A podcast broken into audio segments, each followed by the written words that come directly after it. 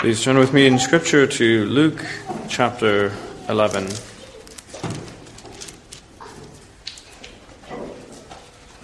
We'll begin this morning in Luke chapter 11, verse 14.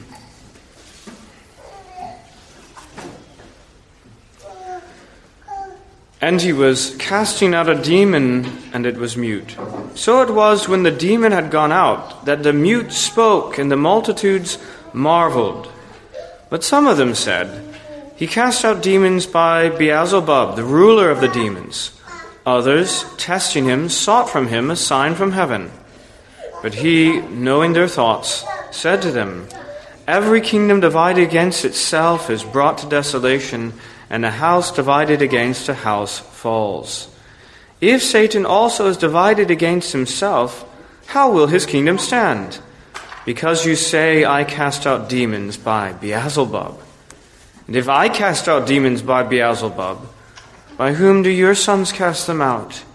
Therefore they will be your judges.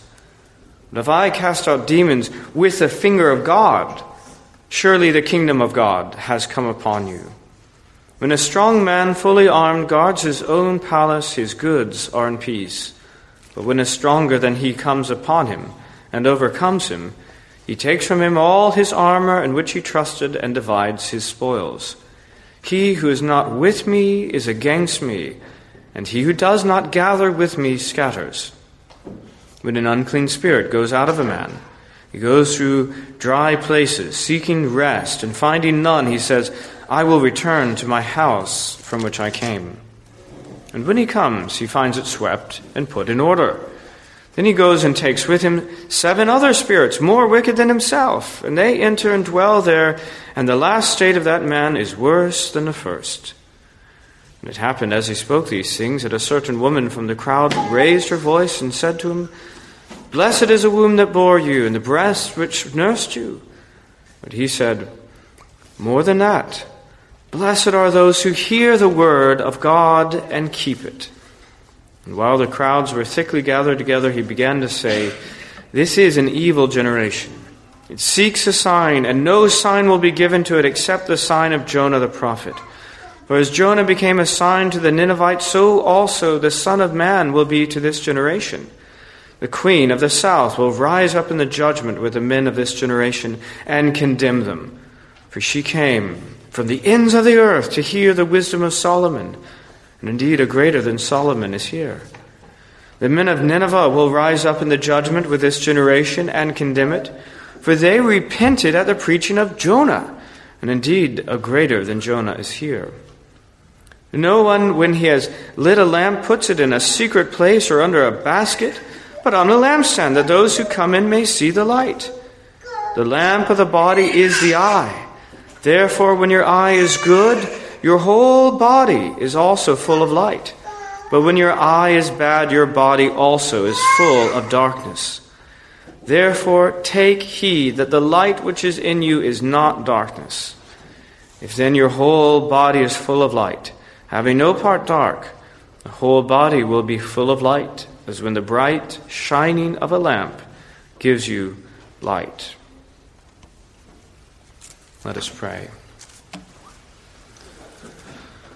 Heavenly Father, how desperately we need your help. We need all the time your help in order that we might know the truth of your word. But Lord, as this text particularly points out our tendency to suppress the truth or distort it in various ways, we are all the more conscious that we desperately require and need that you would lighten our eyes, that we would see the truth of your word and that we would understand it to our belief and to our everlasting blessing.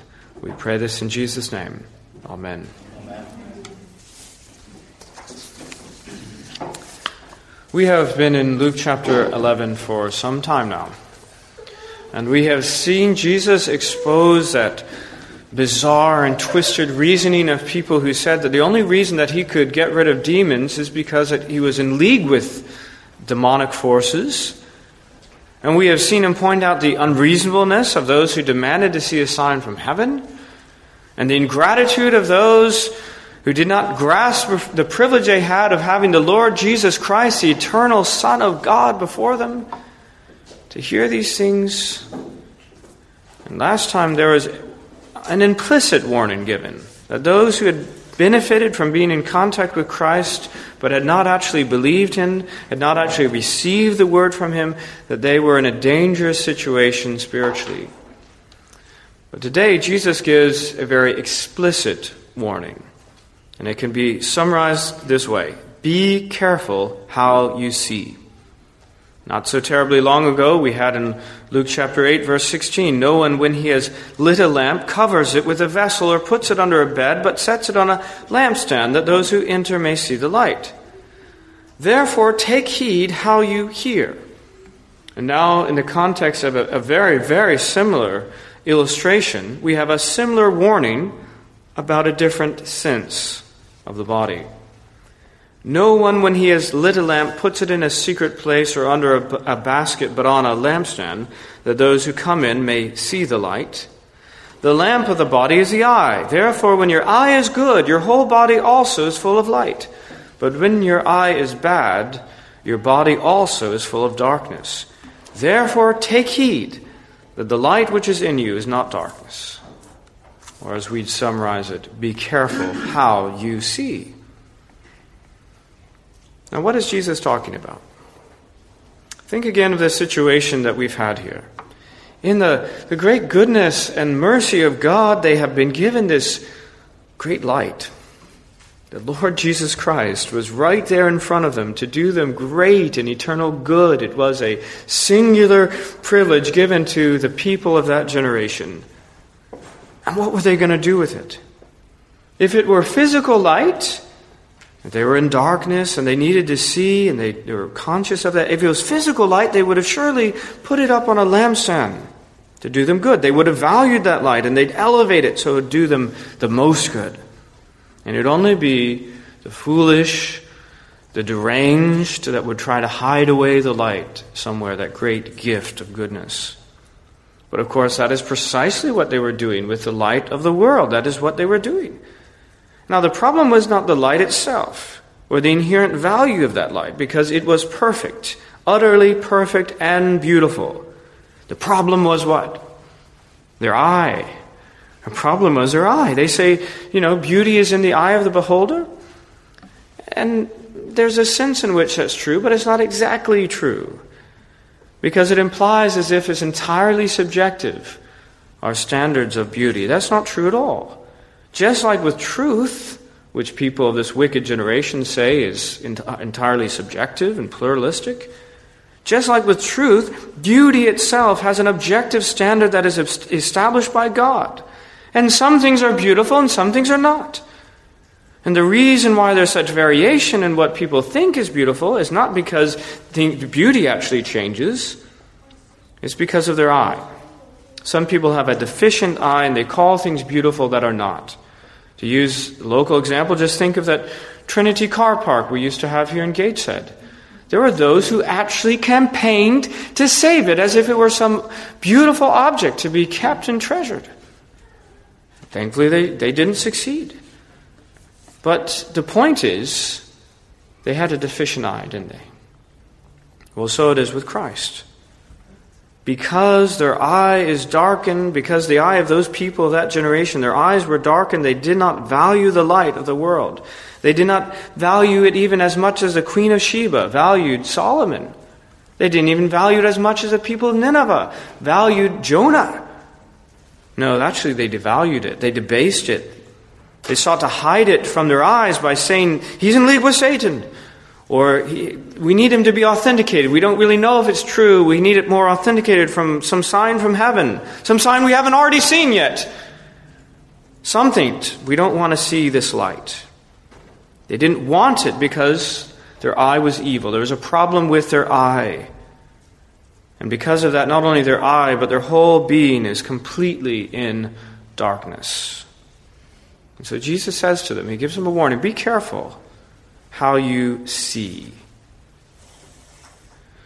Well, let us consider then this idea. Three things that are true about light.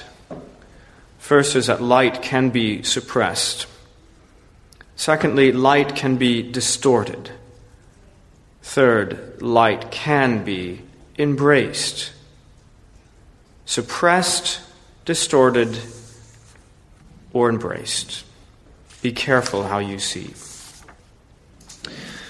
Well, first, light can be suppressed. It says in verse 33 No one, when he has lit a lamp, puts it in a secret place or under a basket. Now, when he says no one does that, he's not saying it's impossible.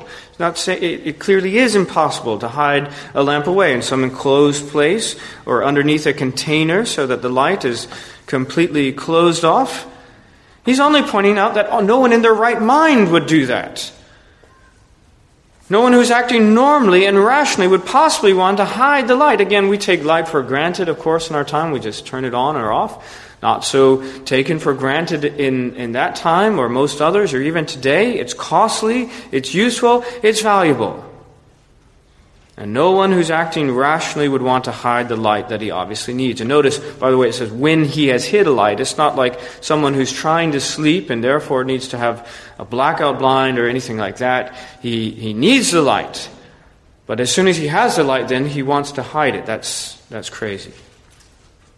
Well, just like that, it is possible to suppress the truth. It's not a good idea. It's not something that rational people do, but it's all too possible. We have that in Romans chapter 1, don't we? For the wrath of God is revealed from heaven against all ungodliness and unrighteousness of men who what? Suppress the truth in unrighteousness. It's entirely possible to do that.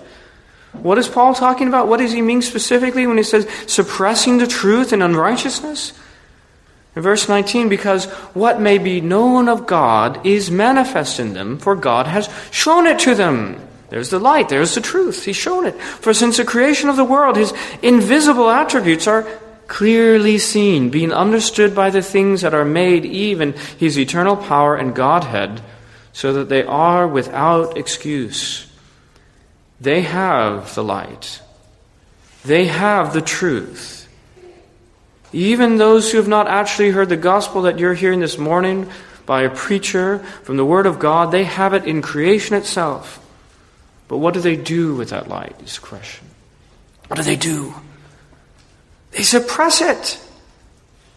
They suppress the truth in unrighteousness. The problem is not with the light, the problem is their eye, and they suppress it. Why would they want to do that? Why would, they, why would anyone want to suppress the truth? The answer is given to us in John chapter 3.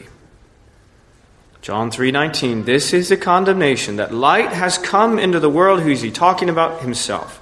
The light has come into the world and men love darkness rather than light because their deeds were evil. For everyone practicing evil hates the light and does not come to the light lest his deeds should be exposed. Now, the reason, you see how there's this chain of, of, of true reason here. The reason why anyone would want to suppress the light is because they hate it. It's like someone who has photophobia because they have some disease and they can't stand the light. They sh- and when they're healthy, they like the light. But when they're diseased, the light comes and they, they can't stand it and they suppress it. And the reason why they hate the light is because their deeds are evil and they do not want their deeds to be exposed. Maybe in theory they like the idea of maybe there should be a light. But as soon as it comes to them, all of a sudden their deeds are exposed and they then want to suppress it and turn it off. And so they suppress the truth and unrighteousness. Now, that, I think, is precisely what is happening here in Luke chapter 11. The light was there in all of its brilliance. The light was there in all of its perfection. The light was there in all of his glory. But they were trying hard to suppress it, right? I, I, I don't know if we can trust this guy. Don't trust him. He's in league with Satan. Um, I might possibly be willing to believe him, but first I would need to see a sign from heaven. You see what they're doing? They are exactly trying to put that light under a bushel, under a container, in some sort of dark place, so they don't have to see it. Why? Because they love darkness rather than light. Light can be suppressed. And secondly, light can be distorted. Read in verse 34 the light of the body is the eye. Therefore, when your eye is good, your whole body also is full of light. But when your eye is bad, your body is also full of darkness. Now, the idea again is, is so clear that the lamp of the, the body is the eye, meaning that those who are not blind see where they're going. They're using their eyes, and it's the guide for the rest of their body. They don't run into things because their eye is their guide. But when your eye is good, well, that's, there's a little bit more involved in that idea. Because the word good here conveys a basic idea, true, true enough, of what's being said in the text, but more literally, it is single. The same word we have in 2 Corinthians 11:3, I fear lest somehow the serpent deceived Eve by his craftiness so your minds may be corrupted from the simplicity that is in Christ. Very same word, simplicity. And the word is pertaining to being healthy, the implication of sound, proper functioning. So it's sound, simple, honest, upright, clear. It's not obscured, it's not perverted, it's not corrupted. Reality, the outside reality, the way things really are, being conveyed to you intact. And thankfully, that's the case for most people in physical terms, and most people we can see. But the minority who have diseased eyes will be conscious of a very significant disability. That the world out there is being distorted. Well, the same is true in spiritual terms. But the proportions are opposite. Most of us can see rightly. Some of us cannot. Some of us have distorted vision, and some of us have blindness. Spiritually, though, most people's eyes are not good. Their eyes are bad, meaning that it distorts what we see when it comes to God. Let's think again of that Romans chapter 1. We mentioned how people sometimes suppress the truth, but it's also true that they distort it. As it goes on in Romans 1, verse 20, For since the creation of the world, his invisible attributes are clearly seen, being understood by the things that are made, even his eternal power and Godhead, so that they're without excuse. They know about God. But, because although they knew God, they did not glorify him as God, nor were thankful, but became futile in their thoughts, and their foolish hearts were darkened. Professing to be wise, they became fools, and what? change the glory of the incorruptible God into an image made like corruptible man, birds and four footed animals and creeping things. Right? So first they suppress it, now they change it. They distort it.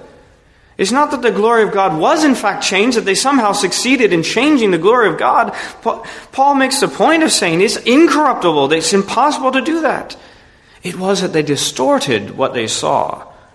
They made the most beautiful, most lovely object in the universe, the Son of God, into something grotesque, something repulsive. They make the good news into bad news. I've heard people do that. Heard people say, Your God is a monster. And they hear the truth of the reality of the gospel. How sad. How does this happen? Why does this happen? Well, you know, in common terms, we have there's something called beer goggles. Describes the distortion and the lack of judgment that happens in drunkenness.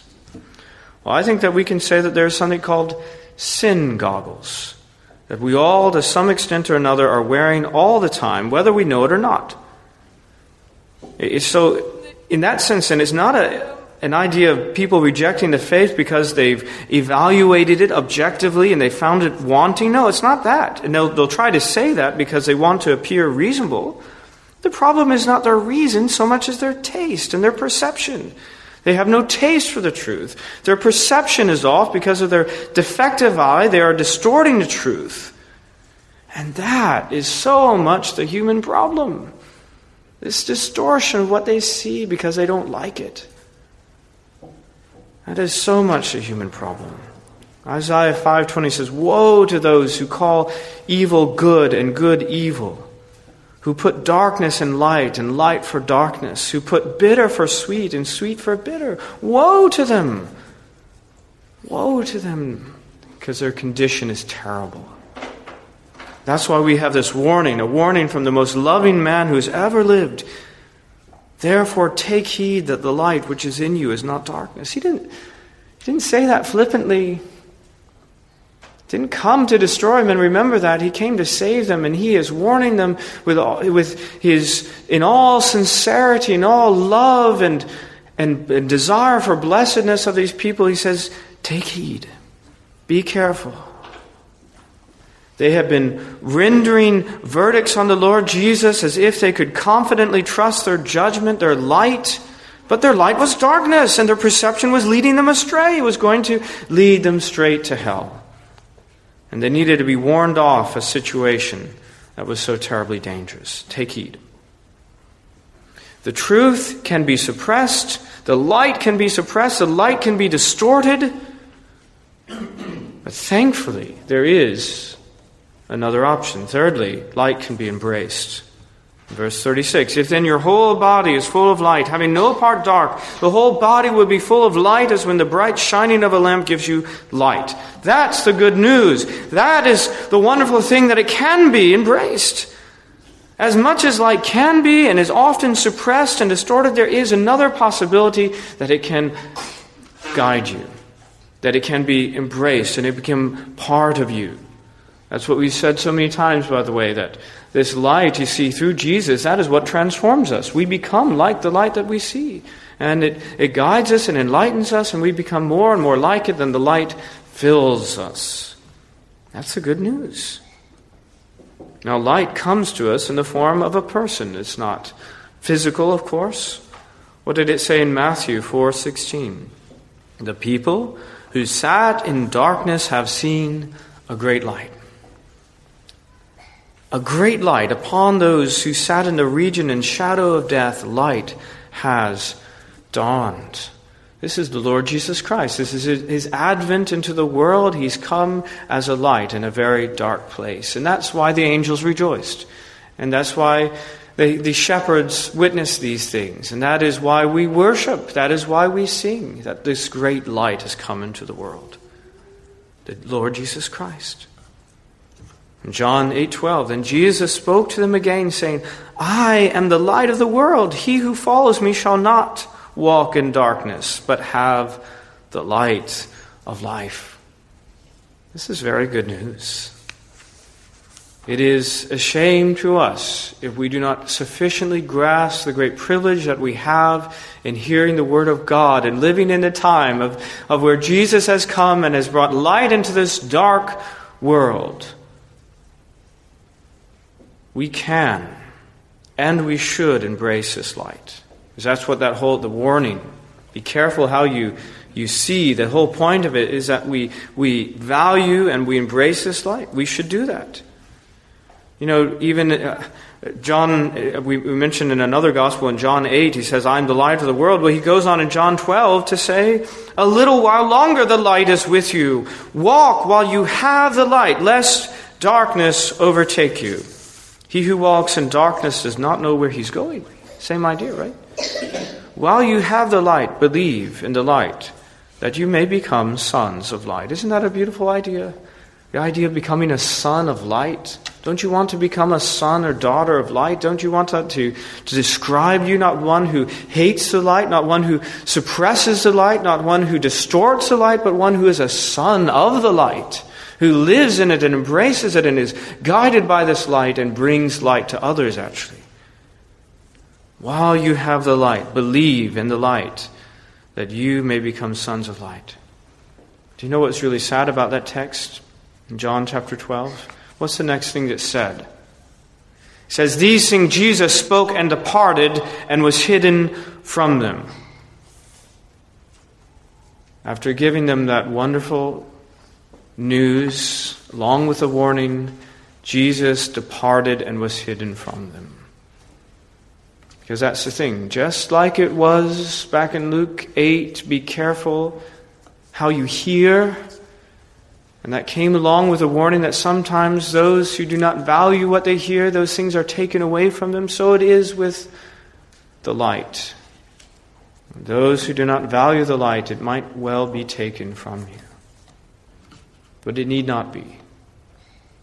The word for us is that we should embrace this light. So take heed, be careful. This is crucially important that you, you take heed how you see. And my applications are very simple. I would say, first of all, do not trust your own inclinations. Don't trust your own inclinations. Uh, just a simple illustration to say this Has your first impression of something always been correct? The first impression that you've made of a person or of a thing or of a situation, has it always, in every case, proved to be correct? Or has it ever steered you wrong? Well, however fallible our judgment or vision might be seen in those kind of things, and I think that we have been deceived even in the simplest of things sometimes, I want to say that we have even less reason to trust our natural judgment in spiritual things. Right? Because, at least in terms of natural and ordinary things, even in people, we can gain experience because we can be proven right or wrong in the course of our life. We put our trust in some object that doesn't, doesn't bear our weight and we fall on the ground and we stop doing that. We put our trust into some person whom we should have realized that there were clues that this person wasn't quite right. And they do us wrong and we learn our lesson, or at least we try to. And given enough time, uh, instances of getting it right or getting it wrong over time, we eventually form a better sense of judgment. Even then, it's not perfect, but it's at least better. But how many times do we get to really verify for absolute certain with regard to God? Not many, right? We don't have, this is not Hinduism, that we have thousands of lives to get it right or get it wrong, and eventually to sort of work our way to a better situation. We have no great experience in these things. And worse than that, we know that the world and the flesh and the devil are all conspiring against us, making the right decision. Satan is actively seeking to deceive us. And he's pretty good at it. We spoke of that before, didn't we? He's so good at it. Unfallen Eve, he speaks a word of deception to her, and, and he succeeds. If he, if he could, could succeed with Eve in the Garden of Eden, who'd never seen anyone sin, who'd had no inclination towards evil, how much more does he succeed with us? So, brothers and sisters, what am I saying? Beloved, don't trust your own inclinations in these ways. You know, and to those who don't yet believe in this, still in the same idea of don't trust your inclination, I would say, what is your response to the gospel? When I explain to you the human problem, and I say that we're in darkness, and I say that we're in sin, and that we stand condemned before a holy God, what's your response? Probably not a good one. When I explain to you the solution that God has provided in the blood atonement of the cross and laying down his life, bearing the wrath of God for our sins, what's your response to that? When I explain that all this means that our good works, the things that we do, the things by which we thought we would have merit before God, are categorically excluded, they're as filthy rags in His sight, nothing in the sight of the living God.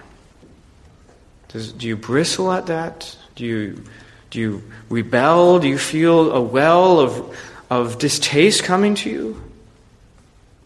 When I, when I say that this gospel, this gift of everlasting life, is given as a gift, as pure, sheer charity, and it's received merely by trusting in the Lord Jesus Christ through this message that I preach, what is your response to that? Well, naturally, I think. I don't know what my response to that was. It didn't sound like a good idea. It didn't sound like a good deal, although it was the best deal in the world. Objectively speaking, in the clear light of day, nothing better, no better news could possibly be conceived. But in our dark eyes, it is. It seems either dis- repulsive to us or else despicable and beneath us. But you know, many can testify to a change, to a God given change in their perception, thankfully. We can testify like Paul could in Acts chapter 9. Journeyed, he came near to Damascus, and suddenly a light shone around him from heaven. A light, a light. And he fell to the ground, and a voice saying to him, Saul, Saul, why are you persecuting me? He was persecuting the church, but Jesus says, Why are you persecuting me? And Saul arose from the ground, and when his eyes were opened, he saw no one. They led him by the hand and brought him into Damascus, and there he was three days without sight. And Ananias went his way and entered the house, and laying his hands on him, he said, Brother Saul, the Lord Jesus, who appeared to you on the road as he came, has sent me that you may receive your sight and be filled with the Holy Spirit.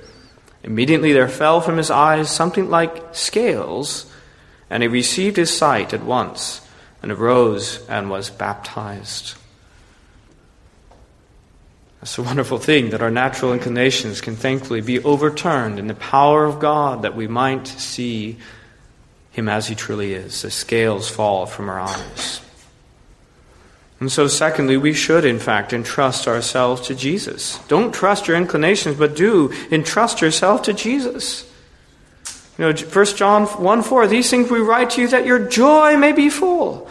This is the message which we have heard from him and declare to you that God is light and in him is no darkness at all. That's good news, isn't it? I've given you so much bad news about the human condition, the darkness and the depravity and the distortion and the suppression of the truth that is a natural condition of us all. Now, what's the good news? God is light, and in him is no darkness at all. What else is the good news? John 1 9. This is the true light which gives light to everyone coming into the world. He was in the world, and the world was made through him, and the world did not know him. He came to his own, his own did not receive him. But, the good news, but as many as received him, to them he gave the right to become children of God, to those who believe in his name. We should certainly entrust ourselves to that source of light, the one who was the light who came into this world, the light of the world. Entrust yourself to him. Thirdly, we should entrust ourselves to his word. And what I'm saying here, entrust yourself to his word, is that there are, are those, and I count myself in this group, who most certainly have entrusted themselves to Christ in a general sense, but somehow there seems to be this old problem creeping back in of our wanting to suppress or distort the light when it comes to the way that we live our lives, for instance. We sometimes say, I know that the word says that X is a sin. Theoretically, it's a sin. Most cases, for most people, it's a sin, but I'm a mature, sophisticated Christian and I can move beyond such simplistic ideas. And so we say it's okay. We hide, we suppress, we distort the light enough that it does not blind us as we're trying to do such and such a thing, and we fall again into sin. I would say we need to beware of that self satisfied smile. I don't know if you've ever caught yourself in the mirror with such a, a look on your face.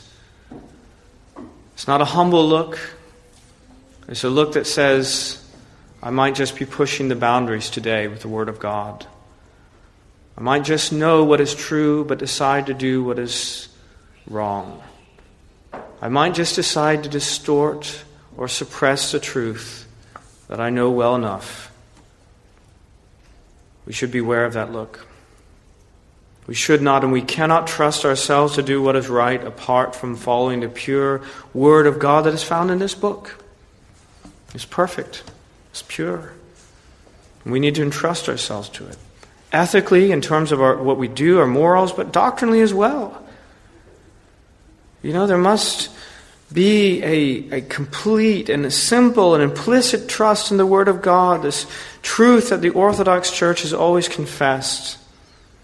And beware again of that prideful, self satisfied look that says, I want to push the envelope doctrinally, not only in yourself, but in others.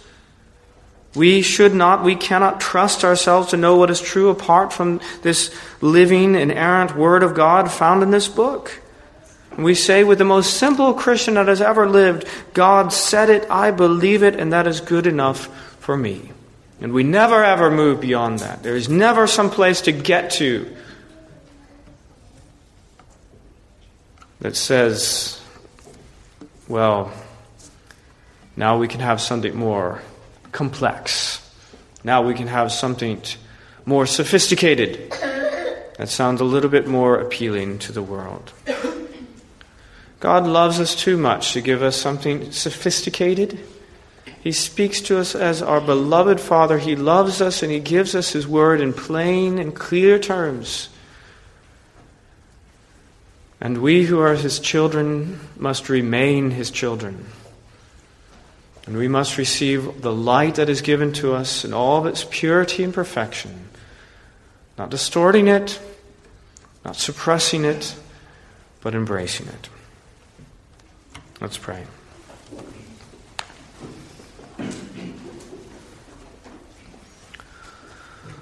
Our gracious Heavenly Father, how we love you. We do not love you enough, but how we love you, and that light that has come to us.